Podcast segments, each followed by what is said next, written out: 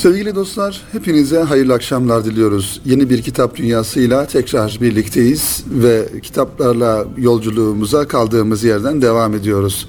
Güzel bir Ramazan günü akşamında ve iftara sayılı saatler kala sizlerle kitap sohbetleri yapmak, kitaplardan haberdar etmek sizleri ve kitap dünyasıyla birlikte yeni kitaplarımıza ulaşmak elbette ki hem Ramazan'ın bereketini yaşamak açısından hem de kitapların bereketini yaşamak açısından bizleri sevindiriyor, mutlu ediyor. Kıymetli dinleyenlerimiz Kitap Dünyası programında bu hafta farklı kitaplarla sizleri buluşturacağız inşallah. Yeni ve birbirinden güzel kitapları sizlerin dikkatine sunmaya çalışacağız. Ancak programımızın başında bir eleştiri anlamında belki bunu ifade edebiliriz.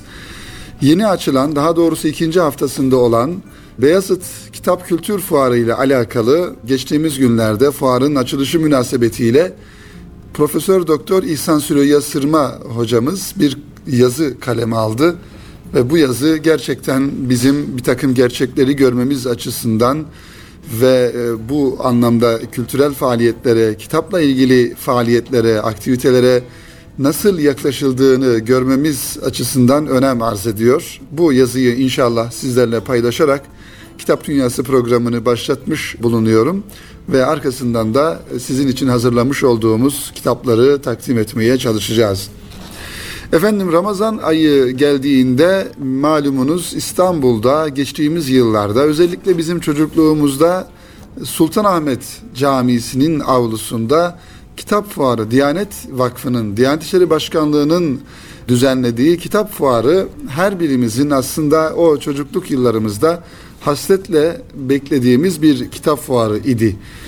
Tabii ki bu kitap fuarının bu sene 36.sı tertip ediliyor. Yani bundan 36 yıl önce başlanmış olan güzel bir faaliyet kitap adına, kültür adına güzel bir e, örnek bir faaliyet. Ve yıllarca bu kitap fuarı Sultanahmet Camisi'nin avlusunda özellikle dini yayıncılık anlamında yayın yapan yayıncıların, yazarların katıldığı, bulunduğu bir kitap fuarı olması hasebiyle farklılık arz etmişti. Malumunuz Türkiye'mizde farklı dünya görüşlerine sahip olan grupların, derneklerin, vakıfların, kuruluşların tertip ettikleri bir takım faaliyetlerde bir yönüyle onların dünya görüşlerini yansıtmış oluyor.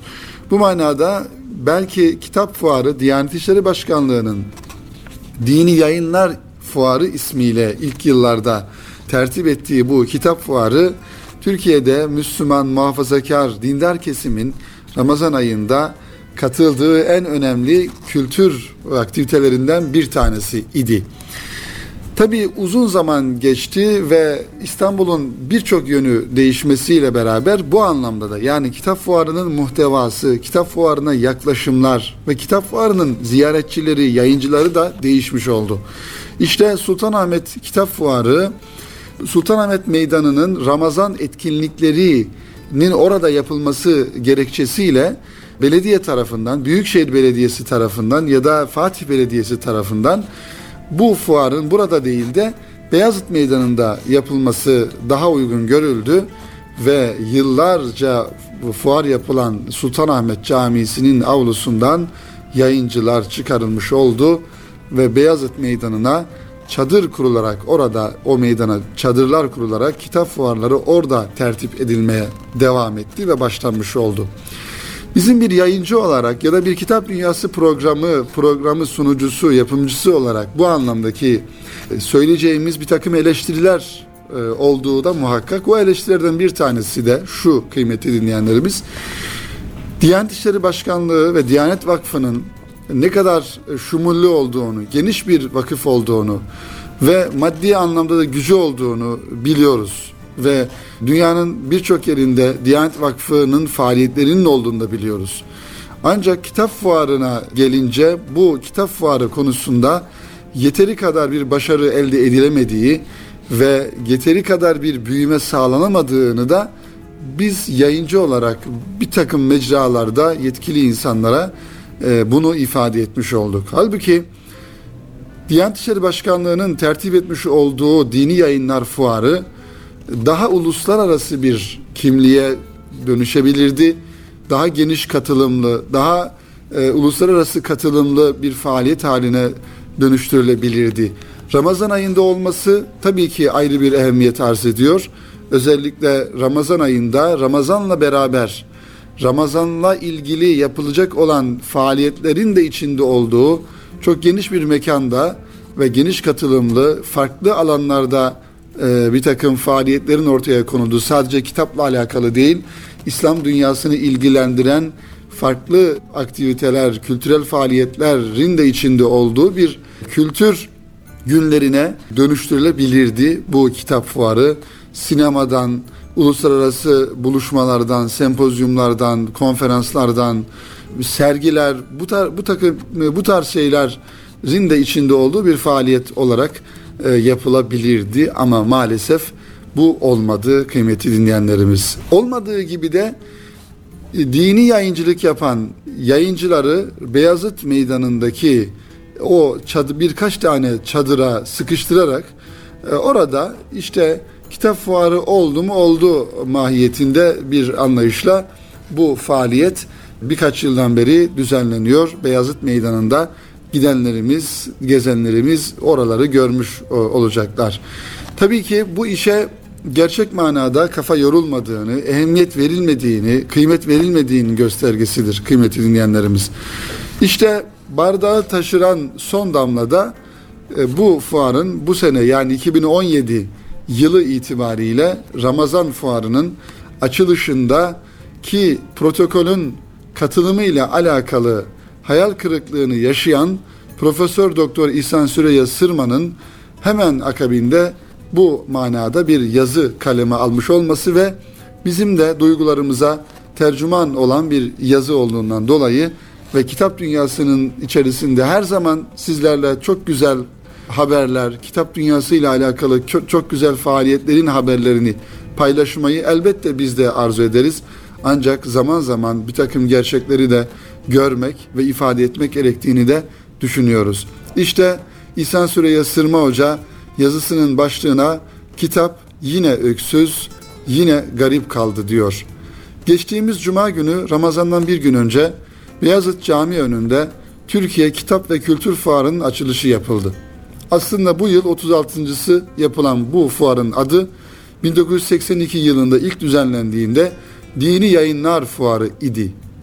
Daha sonraki yıllarda ismi yayıncılığın gelişerek dini kitaplar formatının dışına çıkması ve daha geniş kitlelere hitap etme amacına yönelik olarak Kitap ve Kültür Fuarı olarak değiştirildi.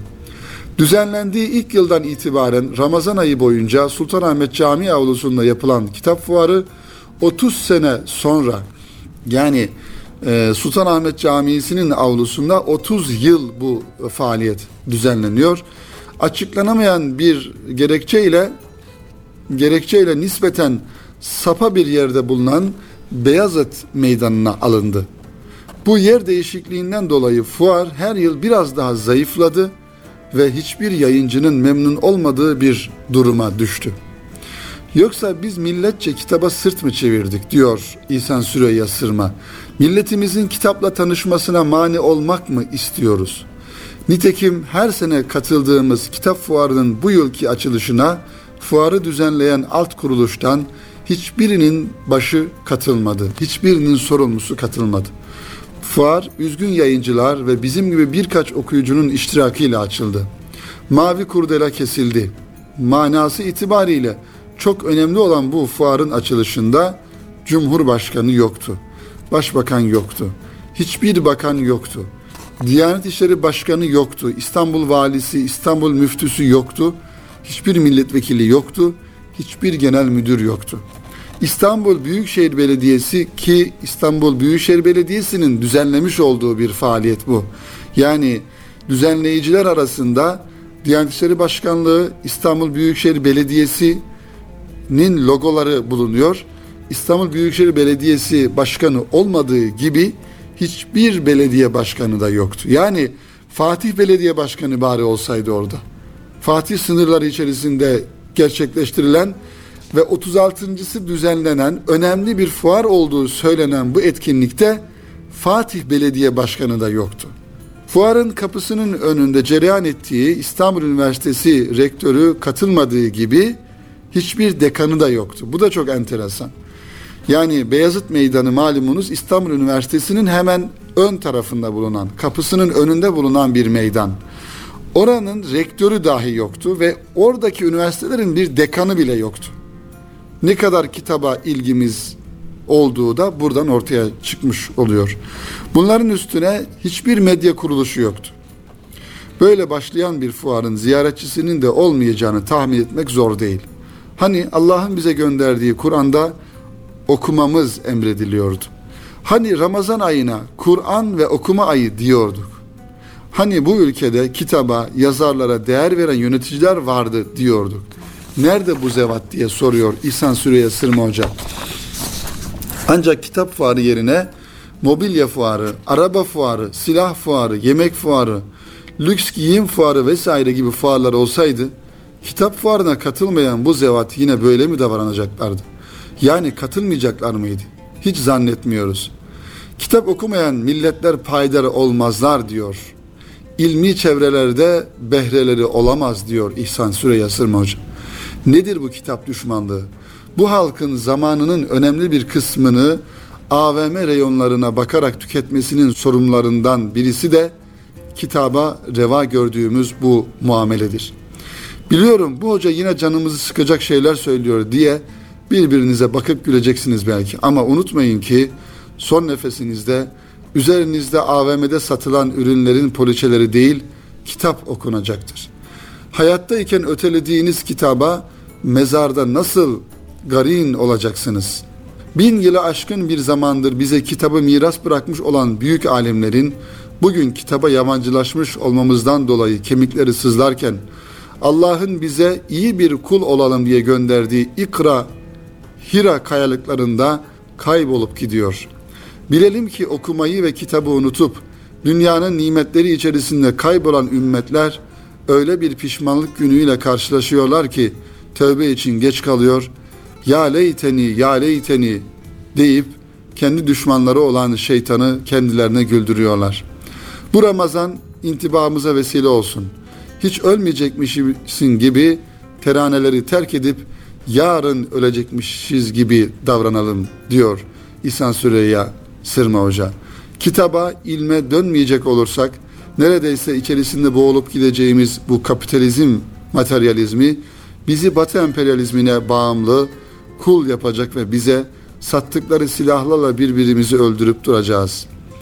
İslam dünyasında cereyan etmekte olan bu kardeşler savaşı, mukatele sizi hiç mi düşündürmüyor diye hayırlı Ramazanlar dileğini de ayrıca ifade ediyor İhsan Süreyya Sırma Hoca kıymetli dinleyenlerimiz ve bu serzenişlerine biz de sonuna kadar katılıyoruz. Gerçekten bizler de oradayız. Yani zaman zaman kitap fuarında bulunuyoruz.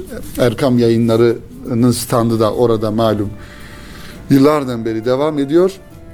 Ancak Beyazıt Meydanı'na kitap fuarının alınmış olması kitaba olan ilgiyi gitgide azaltıyor. Ramazan ayı olması dolayısıyla ulaşımın e, gerçi ulaşım bir yönüyle aslında kolay ama mekan çok güzel değil. Çadırlar içerisinde.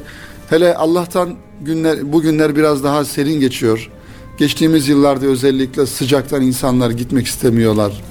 Ve yayıncıların memnuniyeti de bu anlamda önemli ki yayıncılar satışlardan memnun kalmıyorlar. Onun için devlet ricalinin yani ilgili insanların bu anlamda bu işe biraz daha ehemmiyet vermeleri herhalde gerekiyor. İhsan Süreyya Hoca'nın da söylemek istediği konu bu kıymetli dinleyenlerimiz. Efendim böyle bir olumsuz bir yazı tabii ki. Yani olumsuz derken aslında yazının kendisi olumsuz değil ama hadise olumsuz. Olmaması gereken bir hadise. Neden orada bir Diyanet İşleri Başkanı yok? Neden İstanbul Müftüsü orada yok?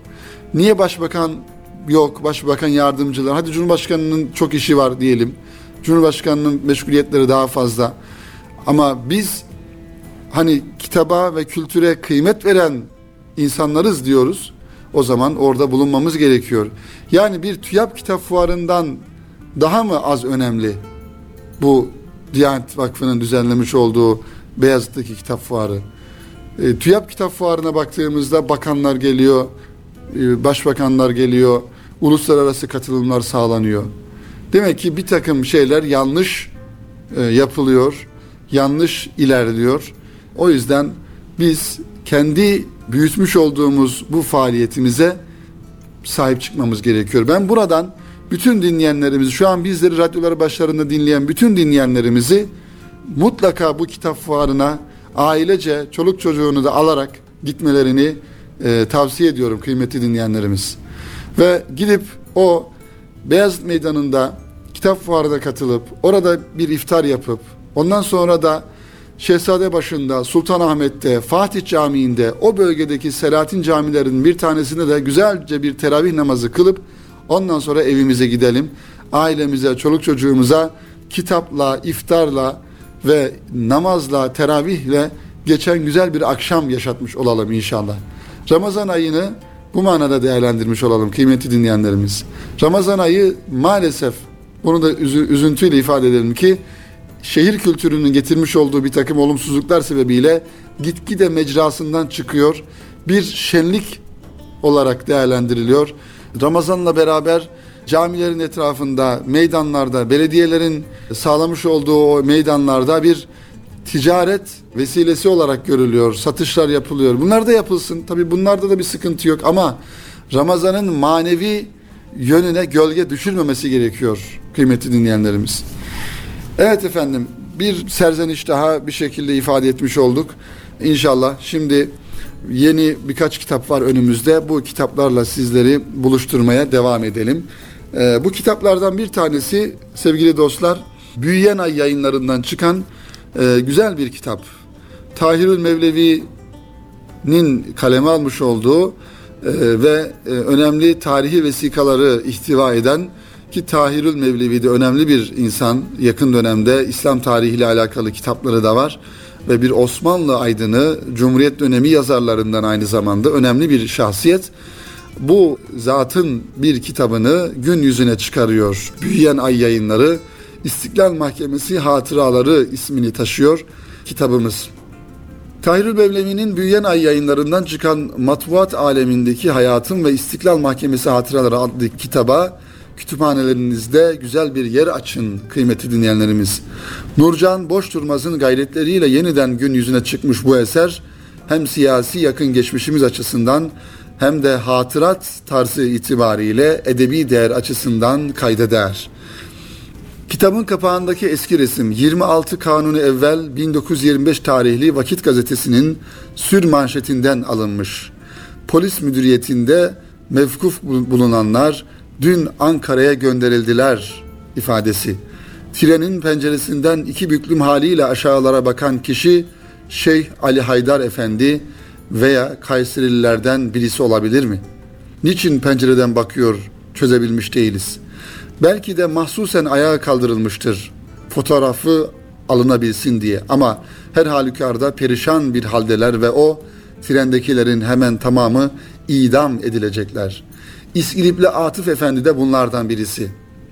İdam sehpasında seher vakti bembeyaz kıyafetiyle havada sallanırken gördüğünde onu Tahirül Mevlevi ağlayarak şu tarihi düşüyor. Uluvun fil hayati ve fil memat la hakkun ente iktul mucizat. Yani hayatında da ölümünde de yücesin. Sen hakikaten bir mucizesin ifadesini düşüyor Tahirül Mevlevi. İstiklal Mahkemeleri 18 Nisan 1920 günü kuruldu. Olağanüstü koşullarda kurulmuş gezici mahkemeler şeklinde vazife gördü. Şark vilayetleri, istiklal mahkemeleri verdikleri idam kararlarını meclisin onaylamasına sunmadan infaz etme kabiliyetine ve yetkisine sahiplerdi. Birer seyyar ölüm mangası gibi iş gören istiklal mahkemelerinin istikrar adına alel acele gerçekleştirdikleri idamlara isyan ederken şöyle haykırmıştı Erzurum Milletvekili Hüseyin Avni Bey. Türkiye Büyük Millet Meclisi yönetim yetkisini bu mahkemelerde görevli üç adamın aklına emanet etmiştir. Oysa fevkalade dediğimiz şeyin de bir hukuku vardır. İşte bu fevkalade günlerin edebiyatçısıdır Tahirül Mevlevi. İskibil Atıf Efendi'nin şapka kanununa aykırılık arz ettiği ifade edilen bir risalesi ki kanundan iki yıl evvel yazılmıştır.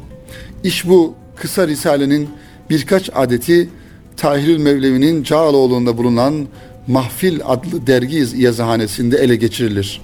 Oysa iki yıldır zaten büroda bekleyen bu zavallı kitaplar yüzünden yazarı idam edilecek, dağıtımcısı telakki edilen Tahirül Mevlevi ise idamdan kıl payı kurtulacaktır. Kitap ekleri genelde kitap tanıtımı ve yazarlarla gerçekleştirilmiş mülakatlara yer vermeyi tercih ederler. Ama öyle zamanlar olur ki ne uzun emeklerle kaleme alınmış kitaplar baskıya girebilir ne de edebiyatçılar serbestçe konuşabilir. Falih Rıfkı Atay Çankaya adlı eserinde yeni rejimin otoritesi İzmir ve Ankara sehpaları üzerinde tutundu. Bu kesin tasfiye her türlü aleyhtarlığın ve gericiliğin cesaretini kırdı diyor. Falih Rıfkı Bey edebiyatçı sayılamaz. Hatta gazeteciliği bile orta düzeyin altındadır. Buna rağmen devrimin baş medya aktörüdür. İdamla yargılanan Tahirül Mevlevi ise bir edebiyat cevheridir. Tasavvuf harikasıdır, parlak bir eğitimcidir. Halbuki devrim mantığı ve kültürel anlamda reddi miras tavrı tam bir ziyankarlıkla işlemektedir. İşte Tahirül Mevlevi'nin edebiyatçılık ve yayımcılık yapmaya çalıştığı dönem böyle zor bir dönemdir kıymetli dinleyenlerimiz. Tahirül Mevlevi'nin İstiklal Mahkemeleri hatıraları başlığıyla kitaplaşan bu eserde editoryal yöneticilik yapan Nurcan Boşturmaz'ın izlenimi de mühim. Zira Nurcan Hanım bu kitabı mahkeme esnasında gerçekleştirilemeyen bir savunma dosyası olarak görmüş, sadece hatırat değil. Tahirül Mevlevi bir Osmanlı münevveri ve Cumhuriyet dönemi yazarlarından. Lakin İstiklal mahkemelerinde hıyaneti vataniye ile yargılandıktan sonra ne matbuata ne de evvelki mutasavvıf dünyasına geri dönemiyor. Kütüphanelerde çok sevdiği kitaplara arasında hitame eren bir hayat onunkisi. Hatıratından ve cümlelerinden hissettiğimiz iniş çıkışlardan gayet esprili bir kimse olduğunu fark ediyoruz.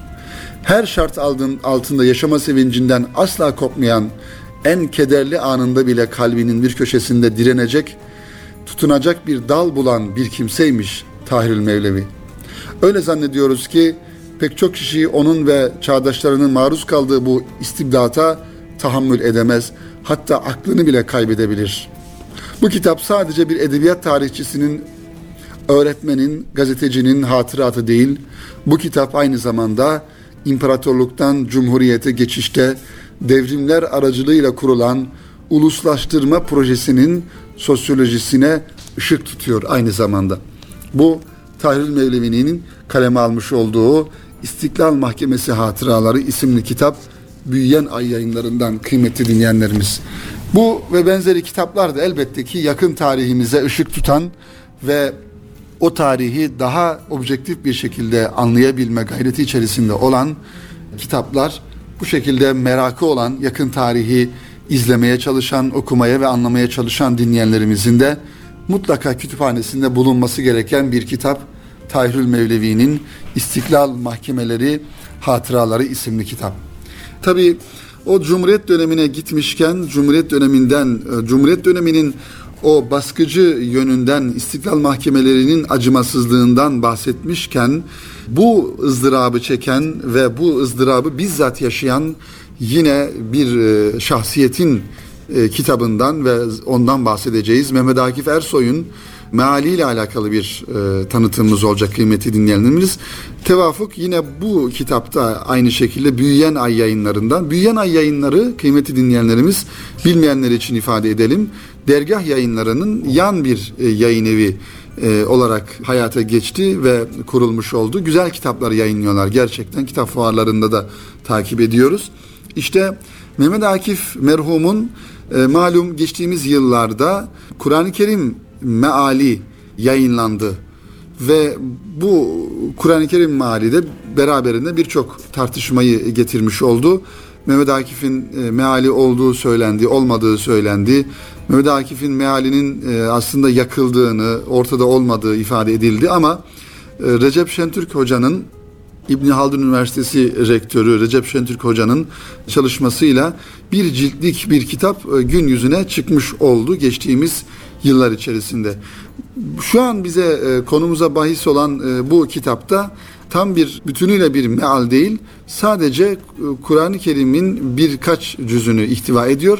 Şöyle bir tanıtım yazımızdan destek alarak sizlere bu kitabı da aktarmış ve tanıtmış olalım. Mehmet Akif'in tabi e, şair kişiliği aynı zamanda edebiyatçı kişiliği yanında İslam alimi kişiliği de söz konusu bir fıkıh alimidir aynı zamanda Mehmet Akif e, malumunuz ve Kur'an-ı Kerim mi mealini yazabilecek kadar da demek ki İslami ilimlere vakıf ve e, Kur'an-ı Kerim bilgisine Arapçaya da vakıf bir insan olduğunu da görmüş oluyoruz. Şiirleriyle edebiyatımıza damgasını vurmuş olan Mehmet Akif'in Türkçeyi ne kadar maharetle kullandığı düşünülünce bu ilginin nedenli doğal olduğunu da anlayabiliyoruz. İstanbul'a dönerken Mısır'da geçirdiği uzun yıllar sırasında kaleme aldığı mealin bir kopyasını İhsan Efendi'ye yani İhsan Efendi kim? İhsan Efendi şu an hayatta olan Ekmelettin İhsanoğlu'nun babası. Ekmelettin İhsanoğlu'nun babasıyla Mehmet Akif'in yakın dostu olduğunu da biliyoruz. İşte mealin bir kopyasını İhsan Efendi'ye veren Akif, geri dönmediği takdirde eserin yakılmasını rica ediyor İhsan Efendi'den. Eser bir süre sonra İhsan Efendi'nin talebesi Mustafa Runyun tarafından Latin harfleri ile daktilo ediliyor. 2012 yılında Mahya yayınları tarafından neşredilen meal işte bu yolla elimize kadar ulaşmış oluyor. Yani az önce bahsetmiş olduğumuz Recep Şentürk Hoca'nın çalışması da Mahya yayınlarından çıkan çalışma. Basılan eserin Akif'in meali olduğu yönünde birçok usta isim fikir belirtmiş olsa da orijinal nüshanın elimizde olmayışı Akif'in meali hususundaki şüpheleri 2016 senesinin başına kadar devam ettiriyor. Büyüyen Ay yayınlarından çıkan Mehmet Akif'in iki cüzlük mealinin hikayesi ise Necmi Atik Efendi'nin Elmalılı Hamdi Yazır üzerine yaptığı şahsi araştırmaları sırasında Elmalı'nın metrukatı arasında yani arkaya bırakmış olduğu kitapları, e, eserleri arasında beklenmedik bir deftere rastlamasıyla başlıyor. Defterin üzerinde sahibi tarafından Eşref Edip Bey vasıtasıyla Elmalılı Hamdi Efendi hacemize notuna rastlayan Necmi Bey, daha ilk anda el yazısını tanıması hasebiyle Kur'an-ı Kerim'in bu ilk iki cüzünü içeren mealin Akif'e ait olduğunu anlıyor. Bu çok kıymetli orijinal nüsha sürpriz bir şekilde çıkışının ardından üzerinde gerekli editoryal çalışmalar yapılarak Şubat ayında yayına hazır hale getiriliyor. Tam adı Mehmet Akif Ersoy'un Kur'an meali olan eser hem orijinal nüshası hem de Necmi Bey tarafından latinize edilmiş haliyle karşılıklı sayfalar halinde büyüyen ay yayınları tarafından okurların beğenisine sunuluyor. Elmalı'nın da dediği gibi çok güzel, çok selis ve sade olan eser umuyoruz ki en az merak edildiği ve arandığı kadar okunma bahtiyarlığına da erişir temennilerimizi de sizlerle e, paylaşmış oluyoruz kıymetli dinleyenlerimiz. Efendim bu kitabı da, bu çalışmayı da ve bu güzel eseri de sizlerle paylaştıktan sonra şimdi farklı bir alanda, farklı bir muhtevada bir kitabı sizlere aktarmaya çalışacağım inşallah kıymetli dinleyenlerimiz. Bu kitabı da e, Timaş yayınlarından çıktığını görüyoruz. Üç tane yazarın kaleme almış olduğu, çizmiş olduğu daha doğrusu Maya Mizono, Vonne Hemels ve Sevde Tuğba Okçu isminde üç tane yazarın kaleme aldığını ve Melike Koçak'ın da çizgisini çizdiği Timaş Çocuk'tan çıkan 44 sayfalık Kayıktaki Çocuk isimli kitap. Tabi kitabın kıymetini daha doğrusu e, ayırıcı özelliğini, ehemmiyetini, farklılığını biraz sonra sizlere tanıtımını yaptıkça anlayacaksınız. Sıradan bir çocuk kitabı e, olmadığını da ifade etmiş olalım. Kayıktaki çocuk Japonya'dan Maya Mizono, Hollanda'dan Von Hemels ve Türkiye'den Sevda Tuğba Okçu'nun bir araya gelip yazdığı ülkesi savaş alanına dönmüş, ailesini ve arkadaşlarını kaybetmiş Küçük Ahmet'in kayıkla çıktığı kendine bir ev arama yolculuğunun hikayesi. Üç yazarı bir araya getiren şey ise Costa Rica Barış Üniversitesi'nde birlikte çalışmalar yapmış olmaları. Kitabın çizeri ise sığınmacı çocuklara gönüllü resim dersleri veren ressam Melike Koçak hanımefendi. Yanı başımızda Suriye Savaşı çıktığından bu yana kara gözlü kocaman gülüşlü yeni bir yuvanın hasretiyle umut yolculuğuna çıkan çocukları uzun zamandır izliyoruz. Mülteci botlarında hayat sınavını geçenler kıyıya ulaşıyor. Peki ya kıyıya ulaşamayanlar? İşte küçük Ahmet hikaye boyunca kayığına binerek hiç tanımadığı insanların olduğu ülkelere yelken açıyor. Her gittiği ülkede arkadaş olduğu çocuğa burada kalabilir miyim sorusunu yöneltiyor ve her ülkede farklı farklı cevaplar alıyor. Güzel dostum, keşke kalsan. Fakat burada kalmanı istemeyenler de olabilir. Acaba kendine daha iyi yer mi bulsan? Ah keşke. Fakat duyduğuma göre başka ülkelerin yardımı olmadan çok zormuş burada kalman. Çok güzel bir kalbin var fakat büyüyünce burada sorun çıkarırsın sanıyor ülkemizdeki insanlar.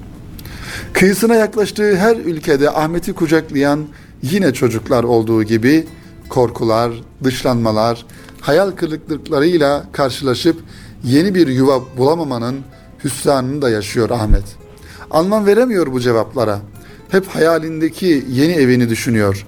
Kalacak bir ev bulamadığı için kayıkta uyuyakalan Ahmet'in imdadına Dolunay anne yetişiyor. Tüm çocukları yanına alarak dünyanın nasıl gözüktüğünü çocuklara gösterince çocuklar hep birazdan şöyle diyor. Sınırlar yokmuş. Tüm dünya hepimizin. Şimdi büyükleri uyandırma zamanı. Haydi dünyaya geri dönelim. Doğan her çocuğun özgür ve eşit olduğunu onlara söyleyelim. Muğla'nın Bodrum ilçesinde bulunduğu teknenin batması sonucu hayatını kaybeden Aylan bebeği hatırlıyorsunuz değil mi? Hani kırmızı üstü, mavi şortu, o minik ayaklarıyla yüreğine basa basa cennete giden çocuk. O masum bebeğin yaşamını kaybetmesini Ege Denizi bile kabul etmedi, edemedi, içine sindiremedi. Mavi sularda kaybolup gitmesindense yavaşça kıyıya bıraktı. İçimizi burkan, insanlığımızdan utandıran minik bedeninin kıyıya vurmuş fotoğrafı. Dünyanın riyakarlığını, kalplerin taş gibi kas katı kesildiğini bize hatırlatan aylanlara rağmen savaş durmadı devam ediyor. İşte içinde koskoca bir yürek taşıyan Ahmet'i de mavi sular sindiremedi. Zaten hiçbir ülke kabul etmedi. Savaş ortasında kalmış bir çocuktu o da. Her çocuk gibi sokağa çıkıp oyun oynamadı. Oynamak iste, istediği arkadaşlarıyla kim bilir. Ahmet içimizde yaşıyor ve dünyaya bakarken empati yapmamızı, dünyaya sınırları kalkmış bir pencereden bakmamızı istiyor. İşte bu şekilde bir kitap Kayıktaki Çocuk bir manada savaştan mağdur olan çocukların haleti ruhiyesini anlatan, aslında dünyanın sınırları olmadığını, hele hele çocuklar için hiçbir sınırın olmadığını bir kez daha anlatan bir kitap ve buradan baktığımızda dünyadaki savaşların, dünyadaki çekişmelerin, dünyadaki insanların birbirini öldürmelerin ne kadar anlamsız olduğunu, ne kadar saçma sapan olduğunu bir kez daha buradan görmüş oluyoruz kıymetli dinleyenler. Ve bütün bunların belki de altını yatan e, en önemli sebeplerden bir tanesi de dünya İslam'ın o güzel yüzüne, İslam'ın sunmuş olduğu barış düşüncesine her zamankinden daha çok muhtaç.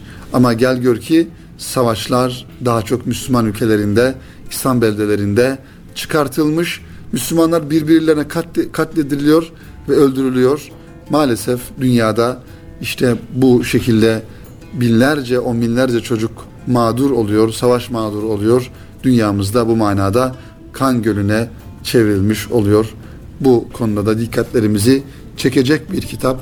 Çocuklarımızın dünyasına hitap eden bir kitap. Timaş yayınlarından çıkan Kayıktaki Çocuk Ahmet'in hikayesini anlatıyor sevgili dinleyenlerimiz. Efendim önümde birkaç kitap daha var ee, ancak e, onları da inşallah önümüzdeki haftaya bırakalım.